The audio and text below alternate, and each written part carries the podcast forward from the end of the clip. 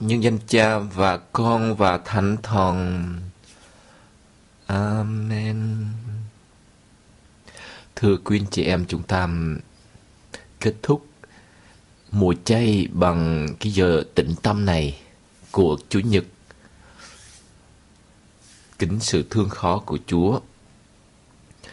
Chủ nhật lễ lá. Chủ nhật dọn chúng ta đi vào trong trọng tâm của huyền nhiệm khổ nạn và phục sinh của Đức Giêsu Kitô đón cứu độ chúng ta. Tôi mời tất cả anh chị em chúng ta cùng lắng động. Chúng ta hướng lòng về thần khí của Đức Kitô. Xin người đồng hành với chúng ta trong những giây phút này.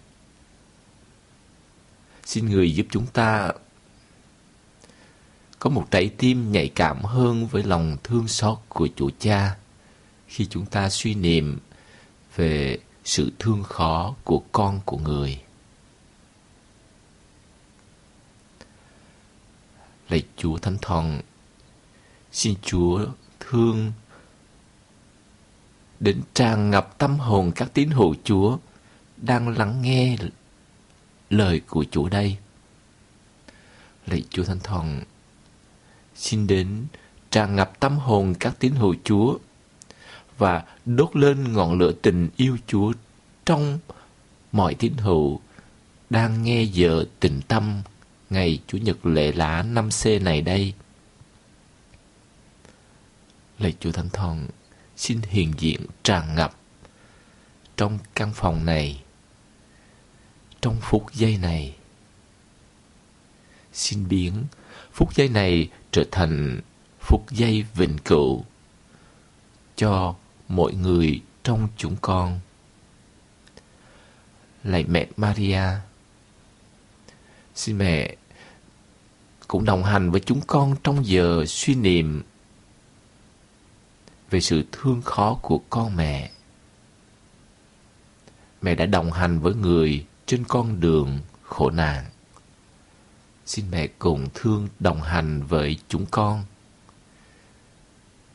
Hôm nay đây, phút giây này và xin mẹ thương đồng hành với chúng con trong suốt tuần thánh này mà hôm nay là khởi đầu bằng việc suy niệm về sự thương khó của Đức Giêsu Kitô, con yêu quý của mẹ.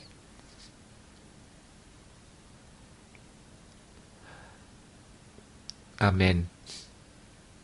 Thưa quý anh chị em, cái trình thuật uh, ờ, bài thương khó của 5C trích từ tin mừng theo Thánh Luca chương 22 câu 14 đến chương 23 câu 56 nghĩa là gần như hai chương rất là dài cho nên tôi không thể nào đọc được hết cho anh chị em.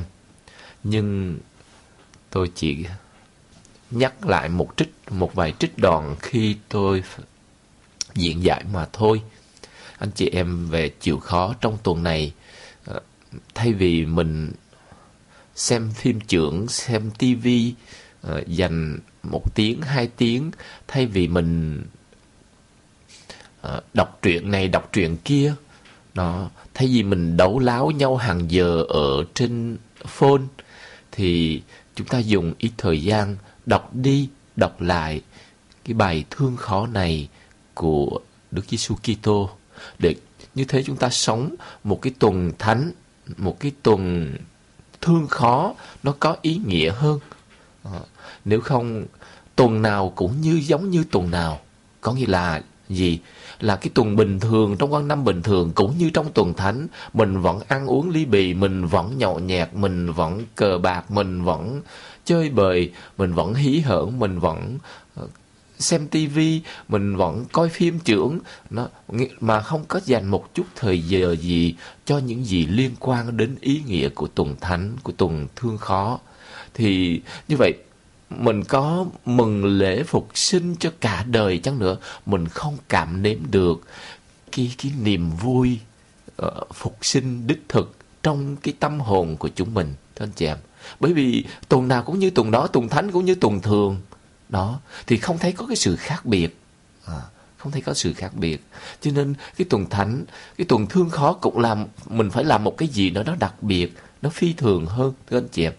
Để như vậy chúng ta mới cảm thấy được cái sự khác biệt và nhất là sau khi mình làm, mình biến cái tuần thánh này trở thành một cái tuần phi thường thì chắc chắn mình sẽ nghiệm được những cái ơn lành rất là phi thường diễn ra trong tâm hồn của chúng mình, trong cuộc sống của chúng mình. Xin anh chị em để ý cái điểm đó và sống cho nó đúng cái ý nghĩa của tuần thánh. Bây giờ tôi đi vào trong cái phần chia sẻ chính hôm nay cái trình thuật thương khó được Luca kể lại cho chúng ta, tôi tạm thời chia thành ba phần chính. Đương nhiên nó có những cái phần phụ khác nhau, nhưng mà thời gian không cho phép, chúng ta chia sẻ với nhau ba phần chính. Chúng ta thấy cái cái trình thuật bắt đầu bằng việc Chúa Giêsu vào bàn ăn với 12 tông đồ. Rồi đó là phần thứ nhất. Phần thứ hai sau khi rời bàn ăn, Đức Giêsu đi với các môn đệ lên núi cây dầu vào trong vườn Gethsemane. Và thứ ba là chuyện xảy ra trên đồi Canve.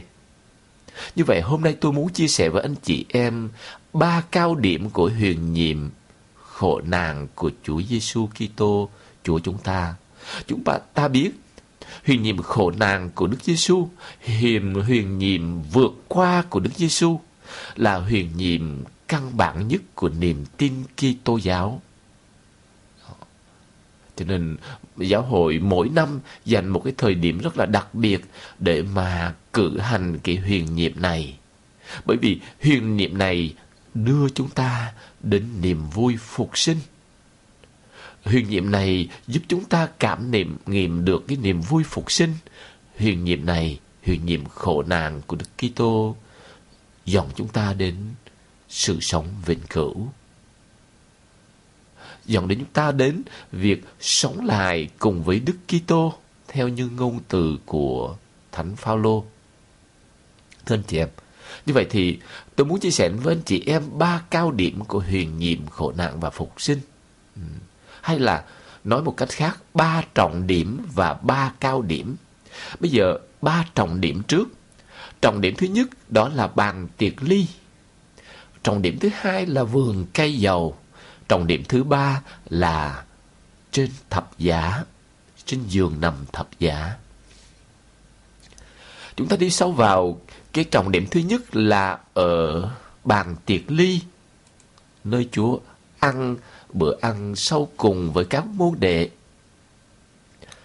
Trong bàn tiệc ly đâu là lời trăn trối bởi vì đây là những giây phút sau cùng của đoạn cứu thế thế đối với các môn đệ với các môn đệ của người của người, thưa anh chị em thì ở bàn tiệc ly, lời trăn trối sau cùng mà tôi muốn nhấn mạnh để chúng ta suy niệm đó là gì người nói Người cầm lấy bánh, đoạn người cầm bánh và tạ ơn bệ ra trao cho các ông mà phán. Này là mình ta hiến ban vì cả con, các con hãy làm việc này mà nhớ đến ta. Cùng một thể thức ấy, sau bữa ăn tối, người cầm lấy chén mà phán, chén này là tông ướt trong máu ta, sẽ đổ ra vì cả con. Thưa anh chị em, như vậy thì chúng ta thấy ở bàn tiệc ly có lời trăn trối đó là gì?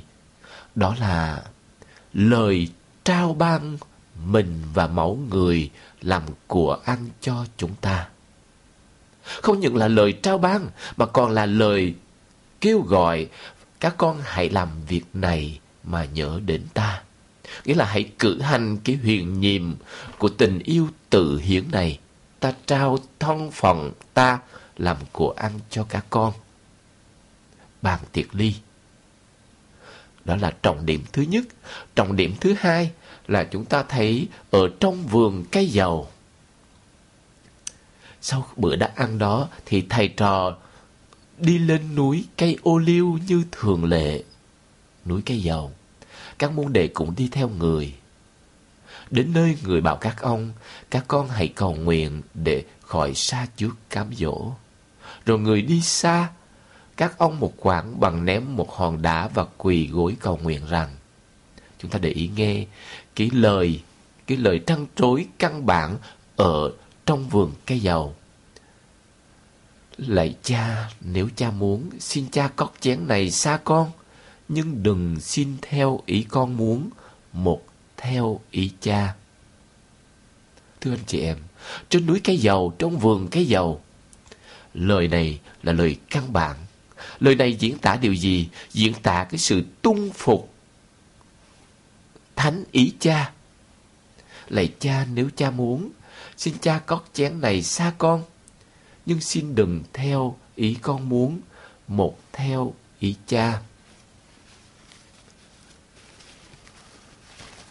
Chúng ta để ý nghe kế tiếp cái phần cái cái trọng điểm thứ hai đó là trên thập tự giá. Thưa anh em, trên thập tự giá đâu là những lời căn bản của Đức Giêsu. Chúng ta nghe, cùng với người chúng còn điều hai tên gian ác nữa đi sự tử, khi đã đến nơi gọi là núi sò, chúng đóng đinh người vào thập giá cùng với hai tên trộm cướp, một đứa bên hữu và một đứa bên tạ người. Bây giờ Chúa Giêsu than thở rằng, Lạy cha xin tha cho chúng, vì chúng không biết việc chúng làm. Chúng ta đây, đó, lời căn bản đầu tiên đó, lạy cha xin tha cho chúng, vì chúng không biết việc chúng làm. Lời thứ hai mà Luca uh, kể lại cho chúng ta, đó là quả thật ta bảo ngươi, ngay hôm nay ngươi ở trên thiên đàng với ta. Lời ngỏ với cái người trộm lành hay là người gian phi uh, sám hối và lời thứ ba trên thập giá đó là gì trước khi tắt thở người nói lạy cha con phó linh hồn con trong tay cha thưa anh chị em bây giờ chúng ta chúng ta thấy rõ ràng đó là ba trọng điểm của huyền nhiệm khổ nạn của Đức Giêsu Kitô. Ba trọng điểm. Ở bàn tiệc ly, ở vườn núi cái dầu và ở trên giường nằm thập giá. Chúng ta thấy ở bàn tiệc ly thì có lời trao ban, lời tuyên bố dõng dạc, long trọng trao ban sự sống của mình cho nhân loại. Ở núi Cái Dầu thì có lời chấp nhận lời tung phục thánh ý Chúa Cha. Và ở trên giường nằm thập giá thì có lời tha thứ, có lời tín thác và có lời trao ban. Chúng ta thấy rất là tuyệt vời. Tha thứ, trao ban và tín thác. Tha thứ chỗ nào? Lạy cha xin tha cho chúng vì chúng không biết việc chúng làm. Còn trao ban là Quả thật ta bảo ngươi, ngày hôm nay ngươi ở trên thiên đàng với ta. Còn tín thác là, lạy cha, con phó linh hồn con trong tay cha. Thưa chị em,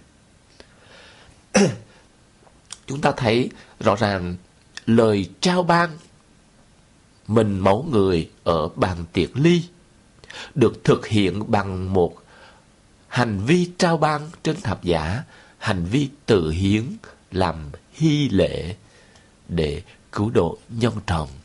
Cho nên Chúa không nói bằng lời không mà Chúa thực hiện bằng hành vi. À, mà giữa hai, thưa anh chị em, giữa hai, giữa cái lời tuyên bố trao ban sự sống mình và giữa hành vi hiến dâng sự sống mình trên thập giá, giữa lời tuyên bố trao ban sự, sự sống mình làm của ăn ở bàn tiệc ly và lời và hành vi trao hiến ờ, sự sống mình uh, trao hiến hy tế như là sự sống mình như là hy tế trên thập giá. Chúng ta thấy giữa hai lời đó thì ở giữa là vườn cây dầu ở giữa là gì? Là tuân phục thánh ý cha. À, cho nên việc Đức Giêsu quyết định mà hiến thân mình làm của ăn cho nhân tròn nó được làm cái, cái cái quyết định đó thực hiện trong việc làm theo thánh ý cha thưa anh chị em chứ không phải làm theo ý của Đức Giêsu mà làm theo ý cha. Cho nên bữa tiệc thánh thể thưa anh chị em à, hay là hy tế thập giả thưa anh chị em là cả hai hai cái chiều kích đó hai cái thực tài đó là chỉ là một, một thực tài của thánh lễ ngày nay mà thôi. À, cho nên đến với thánh lễ là đến với cha đến với thánh lễ dông của lễ này cử hành cái huyền nhiệm khổ nạn và phục sinh của Đức Kitô là tiếp tục thi hành thánh ý cha, tiếp tục vâng phục thánh ý cha. Cho nên chúng ta thấy có một cái logic logic rất là tuyệt vời ở giữa hai giữa lời trao ban và hành vi tự hiến. Lời trao ban thon xác mình và hành vi tự hiến thon xác mình.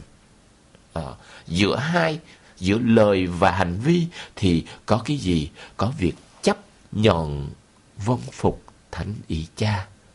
À, cho nên việc Đức Giêsu đi vào huyền nhiệm khổ nạn không phải người đi theo cái tham vọng cái thiện ý của mình thưa anh chị em không đi theo cái ý riêng của mình nhưng mà đi theo ý cha điều đó rất là quan trọng. Mà nếu như đi theo ý cha để mà kiện toàn cái lời trao tuyên bố trao thông gửi phần của mình làm cổ ăn cho nhân loại được thực hiện bằng hành vi tự hiến trên thập giá thì có nghĩa là thánh lệ là ý cha muốn. À, cho nên sống lòng hiếu tự với cha thưa anh chị em là sống trung thành với thánh lễ à, trung thành với việc cử hành lời nói và hành vi tự hiến này của Đức Giêsu Kitô đóng cứu độ chúng ta.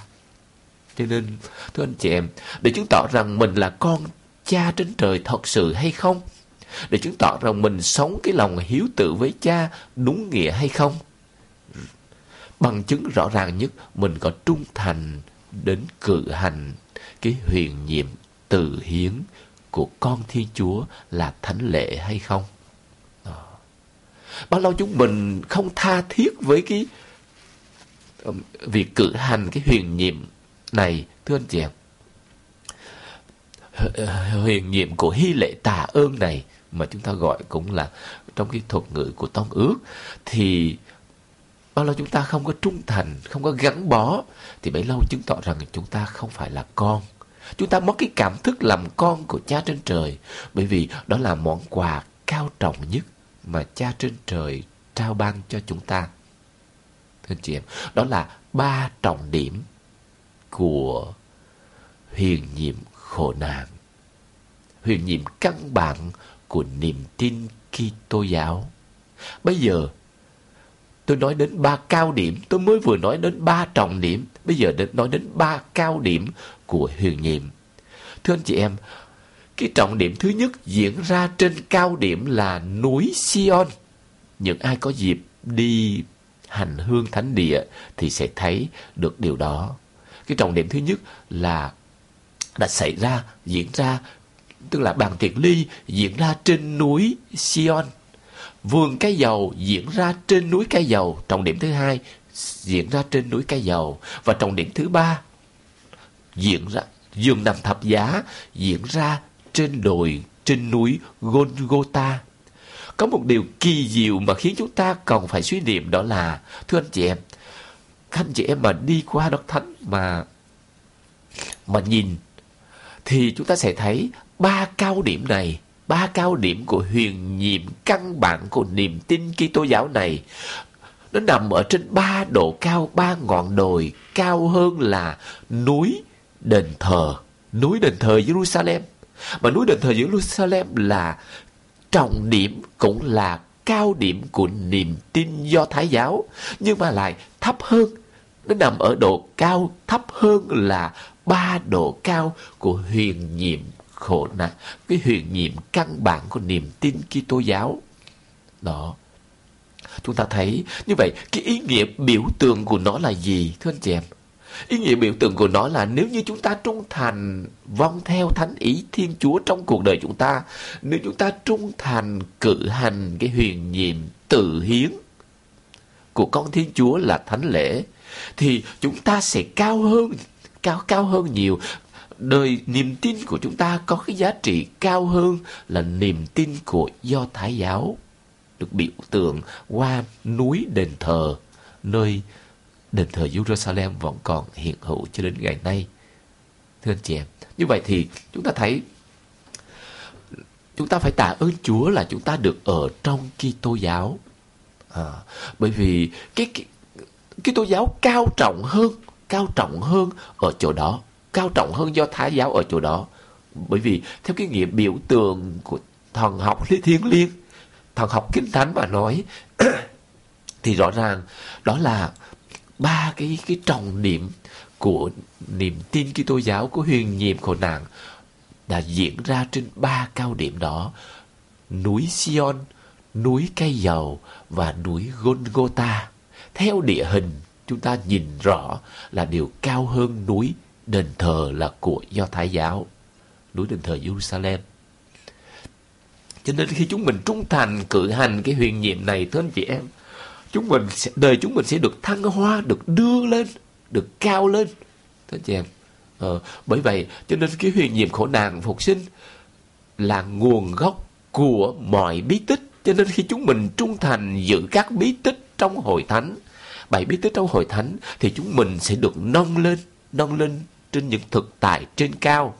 À, mà chúng ta biết trong thời thượng cổ niềm tin bình dân mọi thời xác tín rằng các đỉnh núi cao là nơi ở của các vị thần linh, nơi các đỉnh núi cao là nơi mà các vị thần linh mạc khải ra à, thánh ý của mình. À, như vậy thì ba cao điểm, ba trọng điểm của huyền nhiệm căn bản của niềm tin Kitô giáo đã xảy ra trên ba cao điểm này. Có nghĩa là gì? Khi chúng mình sống những cái thực tại đó những sống những cái cao điểm đó thưa anh chị em à, sống những cái trọng điểm đó à, sống cái ý nghĩa của bàn tiệc ly sống cái ý nghĩa của vườn cây dầu sống cái ý nghĩa của của giường nằm thập giá thì chúng chúng mình một cách nào đó đã tham gia vào cái cái sự sống thần linh của con thiên chúa rồi. À, chúng mình đi vào trong cái thực tài của tình yêu cứu độ và xót thương của con thiên chúa rồi. À, cho nên chúng ta thấy ý nghĩa rất là tuyệt vời. Xin chúa giúp chúng ta cảm nếm nếm được cái điều đó thưa anh chị em. Bởi vì trong tinh thần tĩnh tâm cho nên tôi muốn đẩy anh chị em sâu thêm một chút để nghiệm sâu sắc hơn cái ý nghĩa của cái ba cái cái trọng điểm này và nằm trên ba cao điểm này. À, ba cao điểm này.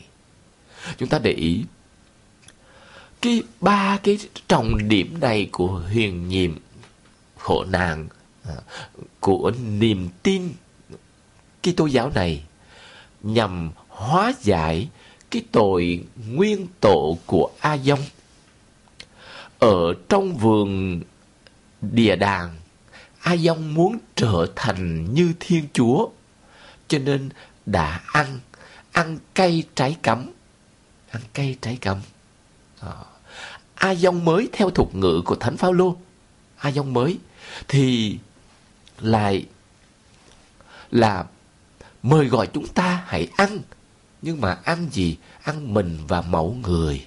Chúng ta thấy Kỳ trọng điểm thứ nhất của huyền nhiệm khổ nạn và, và phục sinh đó là nhằm hóa giải cái tội A Dông.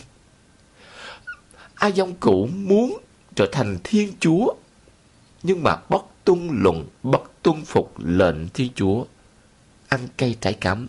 A Dông mới mời gọi chúng ta trở thành như Thiên Chúa. Chúng ta thấy ở trong mắt theo ờ, trong diễn từ về các mối phúc ở mắt theo cũng như Luca Đức Giêsu mời gọi các con hãy nên trọn lành như cha các con trên trời đón trọn lành. Nơi bắt theo. Còn nơi Luca các con hãy có lòng thương xót như cha các con trên trời là đón xót thương. Chúng ta thấy rõ ràng là Chúa mời gọi chúng ta hãy giống như cha chúng ta ở trên trời, giống như Thiên Chúa. Hãy trở nên như Thiên Chúa. Nhưng mà với con Thiên Chúa bằng cách là không phải ăn cây trái cấm nữa mà lần này là ăn chính mình và mẫu con Thiên Chúa để trở nên giống con Thiên Chúa. Bởi vì ăn cây trái cấm có nghĩa biểu tượng mà nói là đi thờ ma cúng quỷ. À, tôi không có dịp đào sâu cho anh chị em à, về vấn đề này nhưng mà trong khuôn khổ của bài giảng này nhưng mà ăn cây trái cấm biểu tượng mà nói là thờ ma cúng quỷ mà đi thờ ma cúng quỷ thờ thần mà lại muốn giống Chúa thì đó là một cái sự một cái, cái một cái gì một cái nghịch lý một cái gì đó nó sai lạc hoàn toàn. À, một cái sai lầm không thể tưởng tượng được. Chính vì vậy hậu quả là dẫn nhân loại đưa nhân loại ai dông cũ đưa nhân loại đi ra khỏi vườn địa đàng nghĩa là ra khỏi thông tình với thiên chúa và nhận dẫn nhân loại đến cái chết. À, đến cái chết. Cái chết thể xác lẫn tinh thần. Ai dông mới bằng sự tung phục thánh ý của Thiên Chúa, lệnh trời truyền của Thiên Chúa cha, cho nên đã đưa nhân loại trở lại vườn, mà lần này không phải vườn địa đàng, mà là vườn cây dầu. Chúng ta thấy chức năng của A Dông mới là Giêsu Kitô. Đưa nhân loại trở lại vườn cây dầu để cho nhân loại cho nhân và người dạy cho nhân loại một nhân loại mới được cứu chuộc bằng giá máu của mình. Người dạy cho nhân, nhân, nhân loại mới này cái việc tung phục và làm theo thánh ý cha. Nhân loại cũ đại diện bởi A Dông đã không tung phục thánh ý Thiên Chúa Cha. Nhân loại mới này với A Dông mới, A Dông mới huấn luyện chúng ta, đưa chúng ta vào vườn Gethsemane để làm gì? Để giúp cho chúng ta, dạy cho chúng ta biết tung phục thánh ý cha. Chúng ta thấy không không thể nào tưởng tượng được cái chương trình của Thiên Chúa, nhưng là cái ý nghĩa rất là tuyệt vời của ba trọng điểm điểm của hiền nhiệm khổ nạn của Đức Kitô. Và trên cây thập giá, ai dông mới ăn cây trái cấm, ai dông cũ mời gọi chúng ta ăn cây thập giả mà người treo mình trên cây thập giả có nghĩa là ăn chính mình và mẫu người chúng ta thấy cây, trái cấm đã làm cho nhân loại khổ nạn, đã dẫn nhân loại đến hận thù, ai oán, chém giết đời nhau. Bằng cớ là gì? Sau khi ông bà ăn cây trái cấm là bị đuổi ra khỏi vườn địa đàng, khổ, đổ thừa cho nhau, làm khổ cho nhau, làm lụng vất vả. Anh chị em đọc sáng thế chương 3 Ờ, rồi kết quả cái hậu quả sau đó nữa là gì? Hai anh em của ông a dông bà eva cain và aben sát hại nhau vì ghen tương. À, cho nên ăn cây trái cấm là như vậy khi bóc tung phụng luật thiên chúa là như vậy là dẫn đến cái việc sát hại đời nhau. Trong khi đó ăn cây thập tự ăn đấng treo trên cây thập tự thưa anh chị em thì dòng chúng mình đến việc hy sinh đời nhau. À, hy sinh hy sinh mình để cứu lấy đời nhau. À, nó khác biệt như vậy đó. Hy sinh mình để cứu lấy đời nhau cây thập giả dạy cho chúng ta bài học hy sinh mình để cứu lấy đời nhau bằng cái gì? Bằng ba điểm căn bản của huyền nhiệm khổ nạn. À, của, của cái cái triết lý của thập giả thưa anh chị em đó là gì? Tha thứ trao ban và tín thác như tôi mới vừa trích hồi nãy. À, tha thứ, lạy cha xin tha cho chúng vì chúng không biết việc chúng làm. Trao ban, ta bảo thật ngươi, ngay hôm nay ngươi sẽ ở trên thiên đàng với ta. Và tín thác là lạy cha, con xin phó thác hồn con trong tay cha. Đấy, đó là ba điểm căn bản của triết lý của tình yêu thập giả. Anh chị em. Cho nên chúng ta để ý suy đi em chị anh chị em. Nghe cái cái bài chia sẻ này anh chị em nghe đi nghe lại trong ngày trong những ngày của tuần thánh. Tôi nói những cái điểm này là giúp cho anh chị em sống luôn ba ngày à, à, của tuần thánh. Ba ngày cao điểm của tuần thánh là thứ năm tuần thánh thứ sáu tuần thánh và thứ bảy tuần thánh. À, giúp chúng mình nghiệm được cái tình yêu cứu độ của thiên chúa anh chị em. Cho nên mình để mà nghiệm được điều đó mình phải gạt bỏ đi những gì của phạm tròn à, tivi phim ảnh à, đấu láo vô bổ nói hành nói xấu dành thời gian đó hay dành những cái thời gian mà làm những cái điều không tốt đó cho cái việc đọc lại cái trình các trình thuật về cuộc khổ nạn thương xót của Chúa để nó có ích cho cái tâm linh của chúng mình nhiều hơn. Bởi vì chúng ta trong ở trong cái khuôn khổ của năm đại toàn xá lòng thương xót cho nên tôi không thể nào không nói đến cái cái chủ đề về lòng thương xót một chút cho anh chị em. Chủ đề lòng thương xót nó nổi bật ở trong này, nó có nhiều điểm lắm nhưng mà tôi chỉ nêu bật một điểm. Lý do là bởi vì cái chủ đề chính trong cái kinh lòng thương xót mà Đức Thánh Cha Francisco cho chúng ta đọc đó là gì? Đó là chủ đề về cái nhìn. Mà chúng ta thấy ở trong đây có cái chủ đề về cái nhìn rất là hay, rất là quan trọng. Đó là gì?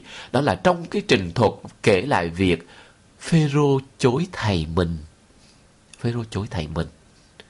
À, thề dữ lắm, à, thề chết, thề sẵn sàng ở tù chứ không có bỏ thầy.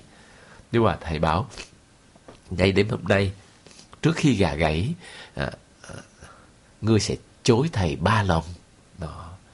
Và đúng như vậy ông đã chối ông đã chối. Ông đã chối vì ông sợ. Ông sợ luyện lị. Ông sợ này sợ nọ sợ chết. À, thưa anh chị em nhưng mà cái điểm cái làm cho cái con người sợ sệt này cái làm cho con người hèn nhát này trở thành một vị giáo hoàng đầu tiên của Kitô giáo đó là nhờ cái nhìn đầy lòng thương xót của Đức Giêsu. Chúng ta nghe khi ông còn đang nói, tức là ông mới vừa chối lần thứ ba thì lập tức gà liền gãy, Chúa Giêsu quay lại nhìn Phêrô. Bấy giờ Phêrô mới sực nhớ lời Chúa đã bảo ông trước. Khi gà gãy, con đã chối thầy ba lần. Phêrô liền ra ngoài và khóc lóc thảm thiết. Cái nhìn của Chúa đã biến đổi cái con người hèn nhát này thành một con người sám hối. À, ông đi ra ngoài và khóc lóc thảm thiết, thưa anh chị em. Cái điều đó đối với lòng thương xót của Chúa nó rất là quan trọng. Rất quan trọng.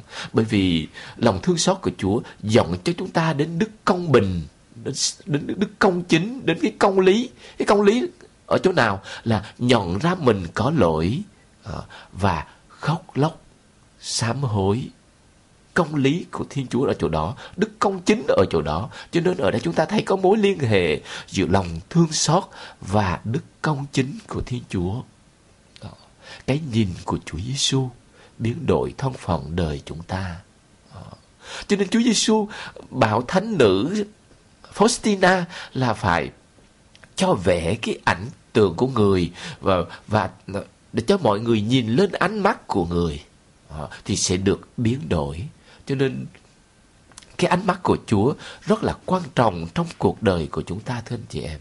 Ờ, trong giáo sứ của tôi, có nhiều người đến trước cái ảnh tượng lòng thương xót của Chúa, rồi cầu nguyện, có sáu bảy người được chữa lành, được chạy lành, được giải thoát, thưa anh chị em, được tìm lại được bình an cho nên tôi khuyến khích anh chị em trong năm đã xá lòng thương xót này, ngoài việc đi hành hương, cũng nên thường xuyên đến ngồi dưới cái nhìn của Chúa. Nhờ cái nhìn của Chúa trước cái ảnh lòng thương xót. Hãy để cho Chúa nhìn mình. Hãy để cho Chúa nhìn mình và hãy nhìn vào ánh mắt của Chúa. Ánh mắt yêu thương và giàu lòng thương xót của Chúa. Để người biến đổi chúng ta anh chị em. Nếu chúng mình muốn cho Chúa biến đổi cuộc đời chúng mình, tính hư thật xấu chúng mình, nếu chúng mình muốn cho Chúa biến đổi anh chị em, con cái, cha, mẹ, vợ, chồng ờ, của chúng mình biết biến đổi cái xã hội của chúng mình đang đi vào con đường của tự hủy ừ, đang chọn lựa sống theo cái con đường của văn hóa sự sống, thưa anh chị em. Đó. Thì chúng mình còn phải để cho Chúa nhìn, Chúa mời gọi. Bằng cớ là cuộc đời của Phêrô, cuộc đời của các của Madalena chẳng hạn, cuộc đời của Gia Kêu chẳng hạn. Những cái cuộc đời đó một khi được Chúa nhìn là họ biến đổi hoàn toàn. Biến đổi hoàn toàn, thưa anh chị em. Biến đổi hoàn toàn. Cho nên, mà biến đổi một cách tích cực chứ không phải một cách tiêu cực. Họ biến đổi hoàn toàn. Họ cảm thấy niềm vui, hạnh phúc và bình an đích thực trong cuộc đời của họ. Họ cảm thấy tìm lại được sức mạnh để vác thập giả mỗi ngày mà đi theo Đức Kitô trở thành môn đệ đích thực của người. Cho nên thưa anh chị em, buồn đau gì, đừng có đi tìm kẻ nào có lỗi. Nhất là trong đời sống vợ chồng cứ đổ thừa nhau, y như A Dông e và trong vườn địa đàng ngày xưa đổ thừa nhau vậy. Ừ. A Dông mới và e và mới là Đức Trinh Nữ Maria không có đổ thừa nhau đâu. Đó, không đổ thừa nhau. Đó, họ cùng đi với nhau trên đường thập giả đó, để giúp nhau chu toàn sứ mạng cứu nhân độ thế. Đó. Giúp nhau trên đường dẫn nhân loại đi trở lại trong vườn. Trong vườn nghĩa là trong thân tình với Thiên Chúa là cha. Bởi vì trong vườn cái giàu, cái chủ đề về lòng hiếu tử cũng rất là quan trọng mà tôi không thể nào chia sẻ anh với chị em trong cái khuôn khổ của một bài giảng nhỏ này. Xin anh chị em ý thức được điều đó trong cuộc đời của chúng mình và trong năm tháng này hãy đặt mình dưới cái nhìn của Chúa để cho Chúa nhìn mình bằng cách nào? Cầu nguyện thưa anh chị em, cầu nguyện là gì? Ừ. Thường người ta định nghĩa cầu nguyện là nâng lòng mình lên với Chúa. Tôi đề nghị anh chị em một định nghĩa khác là cầu nguyện là tự đặt mình dưới cái ánh nhìn của Chúa, trong sự hiện diện sống động của Chúa. Đấy. Rồi đi chầu thánh thể là tuyệt vời nhất, là đặt mình dưới cái nhìn tuyệt vời của Đức Giêsu phục sinh, hiện diện, sống động trong bánh thánh chẳng hạn. Đó. Thánh lễ là sự hiện diện sống động của Đức Kitô phục sinh đến để nghe người và đến để nhìn thấy người và đến để nhận lấy người à, vào trong chúng ta. Cho nên, cái phép lạ tuyệt vời nhất trong Kitô giáo đó là thánh thể, thưa anh chị em cho nên đừng sao lãng cái chuyện đó Ờ, dành thời gian nhiều, đừng cứ để nhìn những cái gì phàm trần ở trên tivi đó, thưa anh chị em. Thì nó làm cho chúng ta trở thành phàm tục. Nhìn những gì phàm trần thì nó sẽ làm dẫn chúng ta đến phàm tục. Còn nhìn những gì là linh thánh thì sẽ dẫn chúng ta đến thánh linh. Ờ, chúng ta trở nên thánh nhờ những những gì là thánh thiên ừ, Xin Chúa giúp chúng ta ý thức điều điều đó ở trong cái tuần thương khó này. Chúng ta xin thần khí của Đức Kitô dòng chúng ta đi vào cái tuần thương khó này. Ý thức mình cùng vác thập giá với Đức Giêsu. Người chấp nhận đi vào trong cái huyền nhiệm khổ nạn này vì yêu thương chúng ta. Cho nên tôi muốn kết thúc cái bài chia sẻ này bằng việc mời gọi anh chị em chúng ta cùng nghe một cái bài hát tình yêu thập giá.